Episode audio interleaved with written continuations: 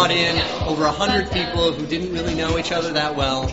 We brought them into groups and we got them to know one another. We got them to trust one another, to work together, to form ideas, and then actually develop a plan to make those ideas take flight. And that's what we did. We did it all using visual thinking. Stamattina abbiamo ragionato su come l'accelerazione esponenziale della tecnologia e delle problematiche di sostenibilità si può fondere con la possibilità di, di risolvere grandi sfide del nostro tempo. C'era un'ottantina di persone completamente coinvolte dall'inizio alla fine. Spero che sia passato questo concetto di accelerazione esponenziale che io dico sempre è simile al popcorn. Non succede niente per il 95% del tempo e nell'ultimo 5% del tempo c'è l'esplosione e tutto accade.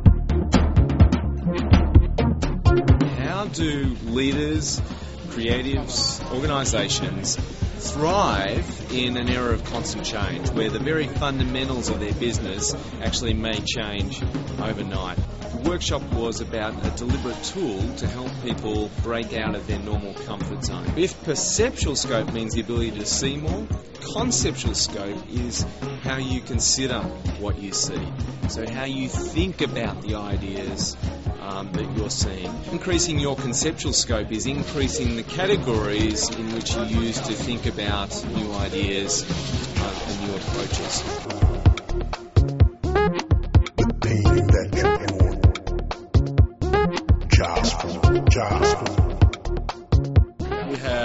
Lot of people at the workshops, a lot of interaction between them, a lot of passion. I was spotting people engaged, working on the floor to, to create and to give shape to their ideas. if you put a lot of talent, not only on stage, but around, things happen.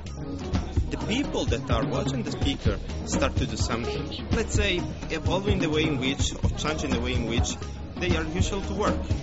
And this is the reason why we do Frontiers.